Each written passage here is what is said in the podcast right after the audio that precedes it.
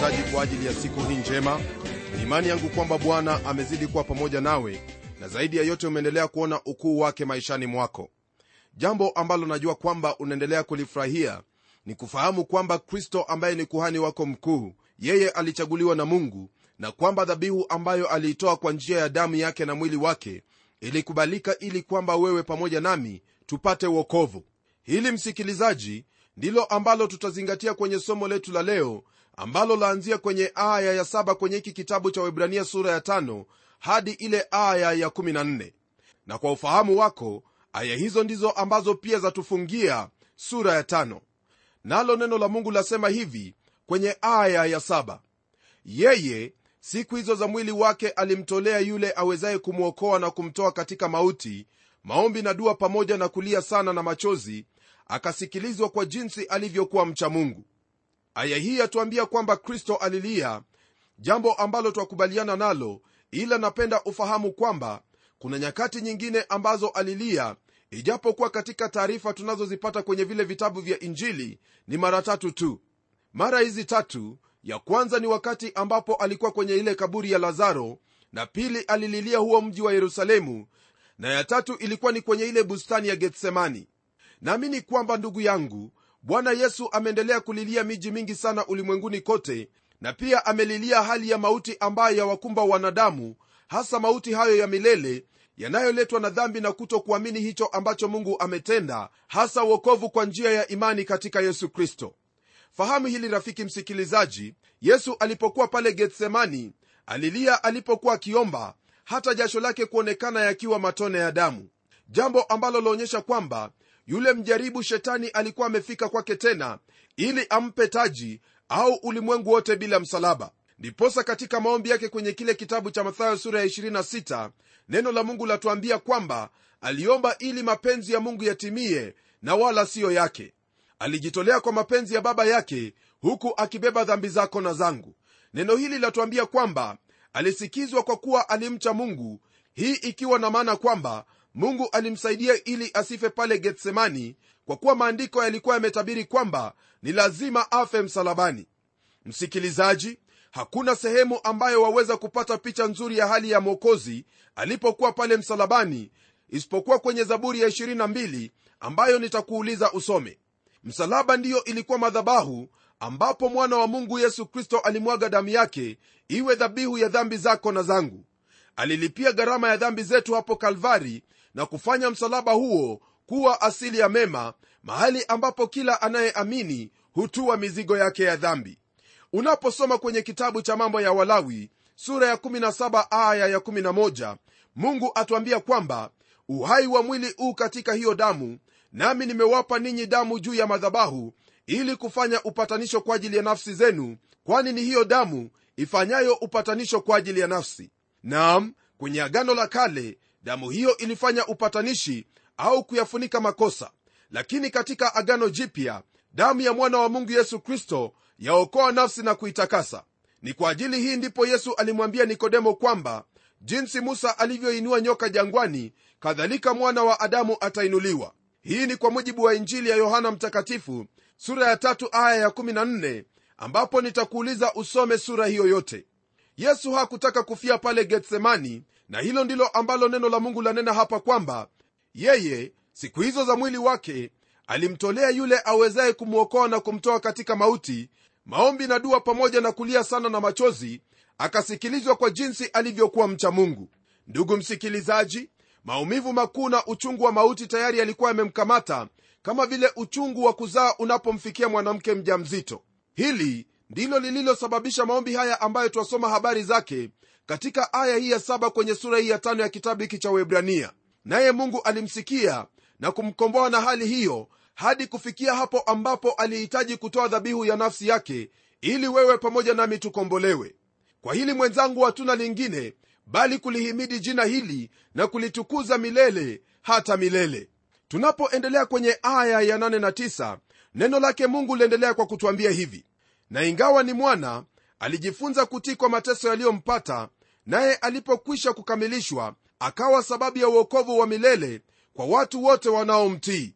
Kuna jambo ambalo ndugu msikilizaji ni gumu sana kwetu kuelewa kama wanadamu hasa neno hili linapotwambia kwamba ingawa ni mwana alijifunza kutii kwa mateso hayo yaliyompata. Yesu kristo alikuwa ni mkamilifu kabisa na wala hakukwepo na jambo lolote lile ambalo alikuwa kasoro yeye alikuwa ni mkamilifu. Maana unapotazama kwenye kile kitabu cha wakorintho wa kwanza sura ile ya 15 wampata kwamba analinganishwa na yule adamu. Kumbuka kwamba adamu alikuwa ni mkamilifu katika kila hali kabla ya yeye kumwasi mungu na kutenda dhambi. Jambo hili ni jambo ambalo ndugu msikilizaji twahitaji kulipokea kwa imani kama vile tunavyoamini kwamba mungu ni katika utatu licha ya kwamba hatuelewi jinsi alivyo mmoja. Na iwapo utajaribu kuelezea au kufikiria zaidi ya hayo ndugu msikilizaji yani jinsi mungu alivyo katika utatu wewe utapoteza akili zako au utakwenda kichaa na huenda hata utafikia sehemu ambayo hautamwamini mungu tena. Na iwapo utajaribu kukana kwamba mungu si katika utatu mtakatifu kile ambacho kitafanyika kwako ni kwamba utakosa uzima wa milele jambo ambalo lipo hapa msikilizaji ni kama lile ambalo lapatikana kwenye kitabu cha wafilipi sura ya pili aya ile ya tano hadi nane ambayo yasema hivi. Iweni na nia hiyo hiyo ndani yenu ambayo ilikuwamo pia ndani ya kristo yesu ambaye yeye mwanzo alikuwa yu namna ya mungu naye hakuona kule kuwa sawa na mungu kuwa ni kitu cha kushikamana nacho bali alijifanya kuwa hana utukufu akatoa namna ya mtumwa akawa ana mfano wa wanadamu tena alipoonekana ana umbo kama mwanadamu alijinyenyekeza akawa mtii hata mauti nam mauti ya msalaba. Ndugu msikilizaji najua kwamba jambo hili ni gumu kwetu kuelewa lakini kile ambacho ningependa kukwambia ni kwamba yote ambayo twayapata kwenye biblia twayaamini kwa imani. Na ni kwa msingi huo ndipo nataka kukwambia kwamba lile ambalo mungu hajatufunulia basi hebu naliwe jinsi hiyo maana kuna mengi ambayo bado hatutayafahamu katika hali yetu ya kibinadamu. Unaposoma kwenye kitabu cha kumbukumbu la torati sura ya 29 aya ile ya 29 neno lake mungu latuambia hivi. Mambo ya siri ni ya bwana mungu wetu lakini mambo yaliyofunuliwa ni yetu sisi na watoto wetu milele ili tuyafanye maneno yote ya sheria hii. Ndugu msikilizaji naamini kwamba hilo ni tiba katika yote ambayo hauyaelewi katika biblia maana yale ambayo mungu amekufunulia ni yale ambayo mungu anataka ujue na zaidi ya yote anataka utende ili ubarikiwe naye. Neno la mungu latuambia kwamba kristo alikamilishwa jambo ambalo hasa lina maana kwamba lile ambalo alikuja kutenda alilitenda kwa utimilifu wake. Neno hilo pia laendelea kwa kutwambia kwamba yeye alikuwa mwanzo au sababu ya uokovu wa milele kwa watu wote wanaomtii. Wokovu ambao neno la mungu latunenea hapa ni wokovu ambao kristo anautoa yani wokovu ambao ni wa milele. Kwa lugha nyingine iwapo kwa hakika kristo amekuokoa basi hauwezi ukaupoteza uokovu wako maana hali ya uokovu ambao kristo anatoa kwa wale wanaomtii ni uokovu wa milele. Ila nina tahadhari kwako ndugu msikilizaji kwamba ni lazima ufahamu hili. Iwapo umepokea uokovu wake kristo ambao ni wa milele utaishi kulingana na neno lake mungu na matakwa ambayo yameandikwa kwenye neno lake lakini iwapo utakosa kulitii neno hilo na kutenda lolote ambalo unalotaka kuogelea katika dhambi kusema uongo na kufanya mambo ambayo hayapatikani kwenye biblia mambo ambayo yanaiaibisha injili fahamu kwamba kuna tashwishi kuhusu uokovu ambao unasema kwamba umeupokea. Maana mtu yeyote ambaye amepokea uokovu wake kristo huyo neno la mungu latuambia ya kwamba amefanyika kiumbe kipya. Tazama ya kale yamepita na yote yamekuwa mapya hiyo ni kwa mujibu wa kitabu kile cha wakorintho wa pili sura ya tano aya ya 17 na je ndugu msikilizaji itawezekanaje kwamba wewe ambaye umeifia dhambi kuishi tena katika dhambi hiyo? Na hebu tena nikuulize swali hili. Iwapo kwa hakika umeokoka kwa nini uishi kama pepo mdogo? Haiwezekani hata kidogo kwa yeyote ambaye anaishi kama pepo mdogo kudhani kwamba yeye ni kati ya wale ambao wameitwa na mungu ili waurithi ufalme huo ambao amewaandalia wale wote ambao wanamtii. Msikilizaji kwa kuwa uokovu ambao kristo ameutoa ni wa milele basi kile ambacho wahitaji kufanya ni kupalilia uokovu huo kwa hofu na kwa kutetemeka. Tena neno la mungu liendelea kwa kutwambia hapa kwamba uokovu huu ni kwa watu wote wanaomtii. Je kutii ni nini? Kuna kikundi cha watu siku moja kilimuuliza bwana yesu kristo swali lifuatalo linalopatikana kwenye kitabu cha yohana sura ya sita aya ile ya 28 nam walimuuliza wafanyeje ili kupata kuzitenda kazi za mungu? Yesu aliwajibu akiwaambia kwamba hii ndiyo kazi ya mungu mwaminini yeye aliyetumwa na yeye. Huenda umekuwa ukijiuliza swali hili utamtiije mungu? Basi jibu la swali lako ni kwamba unapomwamini na kumtumaini yesu kristo hiyo ndiyo njia ya kumtii mungu. Nam kwa kuwa hivyo ndivyo ambavyo neno lake mungu linavyotuagiza tunapogeukia aya ya kumi, neno lake mungu latuambia hivi. Kisha ametajwa na mungu kuwa kuhani mkuu kwa mfano wa melkizedeki. Kwa mujibu wa andiko hilo ndugu msikilizaji neno la mungu latuambia kwamba ametajwa na mungu kuwa kuhani mkuu kwa mfano wa melkizedeki. Jambo hili kuhusu ukuhani wake kristo kwa mfano wa melkizedeki ni jambo ambalo tutalizingatia zaidi katika sura ile ya saba. Naam huyo melkizedeki kama kuhani kwenye agano la kale hata kabla ya kuzaliwa wale walawi alikuwa kama kivuli cha ukuhani wake yesu kristo ambaye ni kuhani mkuu mbele zake mungu anayetufanyia maombezi leo hii. Kumbuka kwamba wale makuhani wa agano la kale walitoka kwenye ile kabila ya walawi lakini yesu kristo kwa kuwa hakutoka kwenye kabila la walawi haingeliwezekana awe kuhani katika ulimwengu huu. Ndiposa neno la mungu latuambia kwamba mungu amemtaja kuwa kuhani mkuu kwa mfano wa melkizedeki mtu ambaye hatujui mwanzo wake na mwisho wake. Hiyo ni kwa mujibu wa kile kitabu cha mwanzo sura ya 14 tunapogeukia aya ya 11 twaingia kwenye kipengele ambacho chanena kuhusu hatari ya kuwa watu wa kutosikia. Hapa katika neno la mungu tunaonywa kuhusu hali hii ya watu kutokuwa watu wa kusikia au kutega masikio yao na kusikia kwa umakini hii ni haliyo ya kuwa na uzito wa kusikia pamoja na kuelewa. Neno lake mungu latuambia hivi kwenye aya ya 11 ambaye mna maneno mengi ya kunena katika habari zake na ni shida kuyaelezea kwa kuwa mmekuwa wavivu wa kusikia. Rafiki msikilizaji iwapo kuna shida ambayo watu wengi wanayo siku hii ya leo ni shida hiyo ya kusikia. Na hasa shida hii ni kubwa sana miongoni mwa waumini. Hili ndilo ambalo huyu mwandishi anawaambia hao watu maana watu hawa walikuwa katika hatari hiyo ya kuto kusikia au kuelewa vyema. Jambo hili analinena kwa kuwa tayari ameanza kuwafunulia habari za melkizedeki na pia anatarajia kwenye sura zinazofuatia kuzingatia sana huyo melkizedeki aliyekuwa kuhani mkuu wa mungu aliye juu sana ambaye neno la mungu lasema kwamba kristo amekuwa kuhani kwa mfano wa huyo melkizedeki swala la kristo kuwa kuhani kwa mfano wa melkizedeki ni jambo gumu la kuelewa lakini mwandishi wa kitabu hiki kwa nguvu za roho mtakatifu atalinena au kutufafanulia waziwazi kabisa ili tuweze kuelewa. Nam kwenye aya ya12 neno lake mungu liendelea kwa kutwambia hivi. Kwa maana iwapasapo kuwa waalimu maana wakati mwingi umepita mnahitaji kufundishwa na mtu mafundisho ya kwanza ya maneno ya mungu nanyi mmekuwa mnahitaji maziwa wala si chakula kigumu. Kwa mujibu wa maandiko haya rafiki msikilizaji yale ambayo tayari yanajitokeza hapa ni kwamba watu hao walikuwa ni watu wenye shida kubwa na wakati ambapo walihitajika kuwa walimu hawakuwa ni walimu bali walihitaji kufundishwa mafundisho ya kwanza ya maneno ya mungu. Nam neno hilo laendelea kwa kutwambia kwamba wanahitaji maziwa wala si chakula kigumu.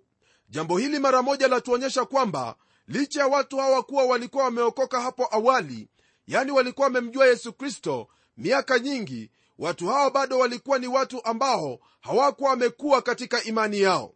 Ndiposa mwandishi wa kitabu hiki anasema kwamba wakati ambapo walihitajika kuwa walimu wao walikuwa ni watu ambao walihitaji tena mafundisho ya kwanza ya maneno ya mungu. Hili ni jambo ambalo rafiki msikilizaji utakubaliana nami kwamba halifai kuwepo katika maisha ya wakristo hata kidogo haijalishi ulimwamini yesu kristo lini maana yale ambayo unafaa kuyafahamu tayari yamo kwenye neno la mungu yani biblia. Lililopo ni wewe kulisoma neno hili maana hili neno ndilo chakula chako neno hili ndilo ambalo litakuinua na hata kukufanya uwe mtu mzima katika yale ambayo unayaamini. Neno la mungu liendelea kwa kutwambia yafuatayo kwenye aya ya13 katika kitabu hiki cha webrania sura ya 5 nalo neno lasema hivi kwa maana kila mtu atumiaye maziwa hajui sana neno la haki kwa kuwa ni mtoto mchanga. Naam kwa hakika hili ambalo neno la mungu lasema hapa ni kweli mtupu maana mtu yeyote ambaye anatumia maziwa yaani yule ambaye anaishi kwa maziwa peke yake huyo siye mtu mzima bali ni mtoto mchanga. Hili ambalo twalisoma hapa ndugu msikilizaji ni neno ambalo latuonyesha kwamba hakuna njia nyingine yoyote ile ya kumfanya mtu wa mungu akuwe katika njia za mungu isipokuwa kupitia tu kwa neno la mungu. Na hasa kwa kulitenda neno hilo maana hauwezi kukuwa katika imani au katika neema yake mungu bila kumjua mungu kama vile neno la mungu linavyotwambia kwenye kitabu cha petro wa pili sura ile ya kwanza aya ya pili ambayo yasema hivi neema na iwe kwenu na amani iongezwe katika kumjua mungu na yesu bwana wetu. Ndugu msikilizaji iwapo wataka kuongezewa neema na amani ni lazima kwanza umjue mungu na bwana wetu yesu kristo. Hasa njia ya kumjua bwana yesu kristo au kuendelea kumjua mungu siyo kwa njia nyingine yoyote ile bali ni kwa kulisoma neno hili ambalo mungu amejifunua kwetu kama watoto wake. Unapolisoma neno hili na kulitenda neno hili wewe utaendelea kukuwa katika neema yake mungu na pia kuongezewa amani katika maisha yako siamini kwamba rafiki msikilizaji wewe utafurahia kuendelea kukuwa jinsi ulivyokuwa miaka nenda miaka rudi. Nam ni jambo ambalo humtia mzazi yoyote yule wasiwasi iwapo mtoto atazaliwa lakini kile ambacho kipo anakunywa maziwa tu lakini hawezi kunena chochote au kulia hata halii. Ndugu msikilizaji ni vyema ujiangalie katika maisha yako na ujiulize je mimi ninaendelea kukuwa katika neno la mungu au mimi sikui katika neno la mungu? Unapojiangalia na kujichunguza katika maisha yako na kuangalia jinsi ambavyo neno la mungu lilivyo na yale ambayo unafaa kuyatenda utafahamu ni wapi ambapo upo au ni kiwango kipi ambacho umekifikilia. Ni imani yangu kwamba ndugu msikilizaji hauwezi ukawa na furaha hata kidogo iwapo utaendelea kuzunguka mahali pamoja yani katika maisha yako ya kawaida na hata katika maisha yako ya kiroho. Lakini utakuta kwamba mara nyingi watu hufanya bidii ili kwamba maisha yao ya kawaida yasiwe yamekaa mahali pamoja kwa kuwa wanahitaji kuyaona maendeleo maishani mwao. Ndugu msikilizaji kama vile unavyofanya bidii katika maisha yako ya kawaida hivyo ndivyo wahitaji kufanya bidii katika maisha yako ya kiroho. Nawe utakapofanya hivyo kwa njia ya kulisoma neno hili katika maombi katika kutafuta kuyafahamu hayo ambayo mungu yakuhitaji kuyafanya basi wewe utaendelea kukuwa katika neno lake na kuwa mtu ambaye haunywi maziwa tu bali pia nyama waila tunapogeukia aya ya kumalizia sura hii ya tano yani aya hii ya 14 neno lake mungu latuambia hivi lakini chakula kigumu ni cha watu wazima ambao akili zao kwa kutumiwa zimezoezwa kupambanua mema na mabaya kwa mujibu wa andiko hili rafiki msikilizaji ni wazi kwamba kile ambacho chaonyesha kwamba mtu amekuwa ni mtu mzima ni wakati ambapo akili yake imezoezwa ili kupambanua mema na mabaya. Kwenye kile kitabu cha wakorintho wa kwanza sura ya tatu aya ya kwanza na ya pili paulo aliwaandikia wale wakorintho akiwaambia hivi lakini ndugu zangu mimi sikuweza kusema nanyi kama na watu wenye tabia ya rohoni bali kama na watu wenye tabia ya mwilini kama na watoto wachanga katika kristo. Naliwanywesha maziwa si kuwalisha chakula kwa kuwa mlikuwa hamjakiweza. Nam hata sasa hamkiwezi. Pia mtume petro naye kwenye kile kitabu cha petro wa kwanza sura ya pili aya ya kwanza na ya pili alikuwa na haya ya kusema.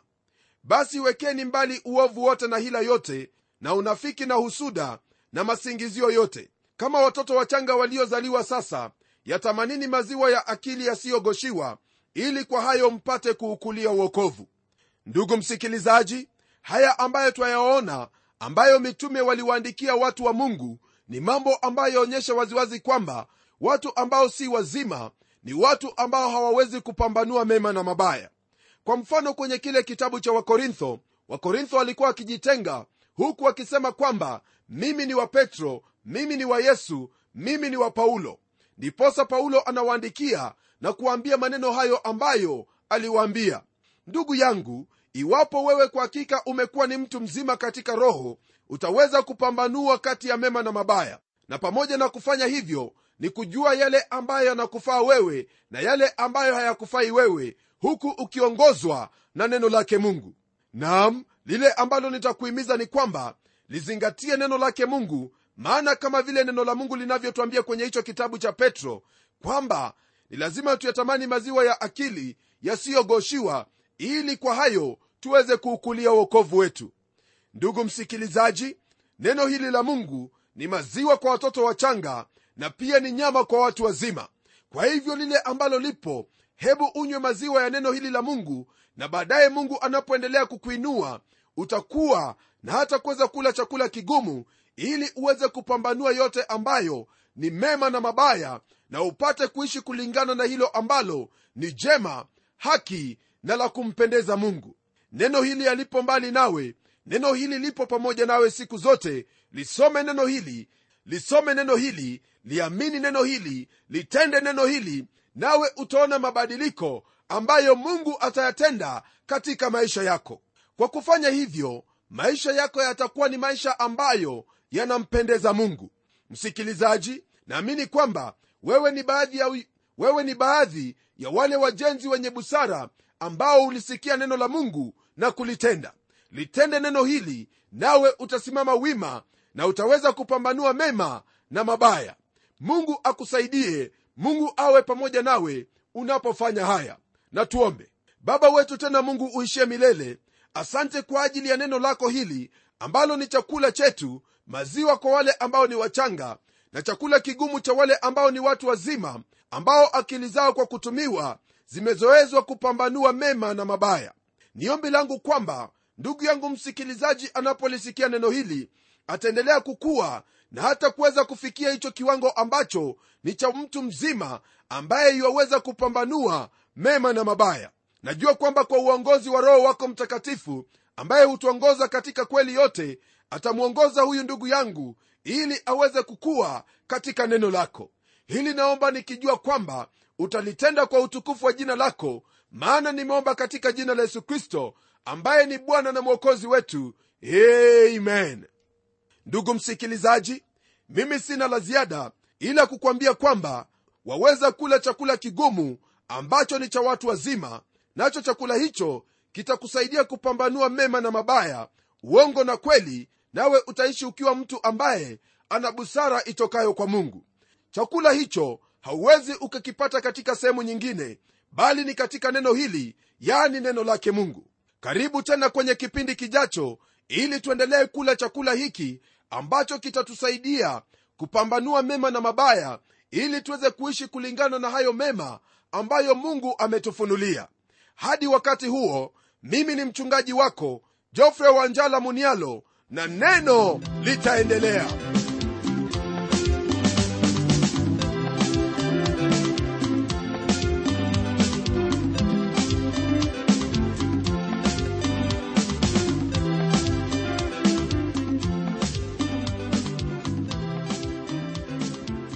Kufikia hapo msikilizaji wangu najua kwamba baraka umezipokea na iwapo una swali au pendekezo uitume kwa anwani ifuatayo. Transworld radio sanduku la posta ni 21514 nairobi kisha uandike code namba ambayo ni 00505 kenya. Nitarudia tena. Transworld radio sanduku la posta ni 21 514 Nairobi, kisha uandike code namba ambayo ni 00505 Kenya. Hebu tukutane tena kwenye kipindi kijacho kwa mibaraka zaidi. Ni mimi mtayarishi wa kipindi hiki Pamela Omodo nikikuaga kwa heri na neno litaendelea.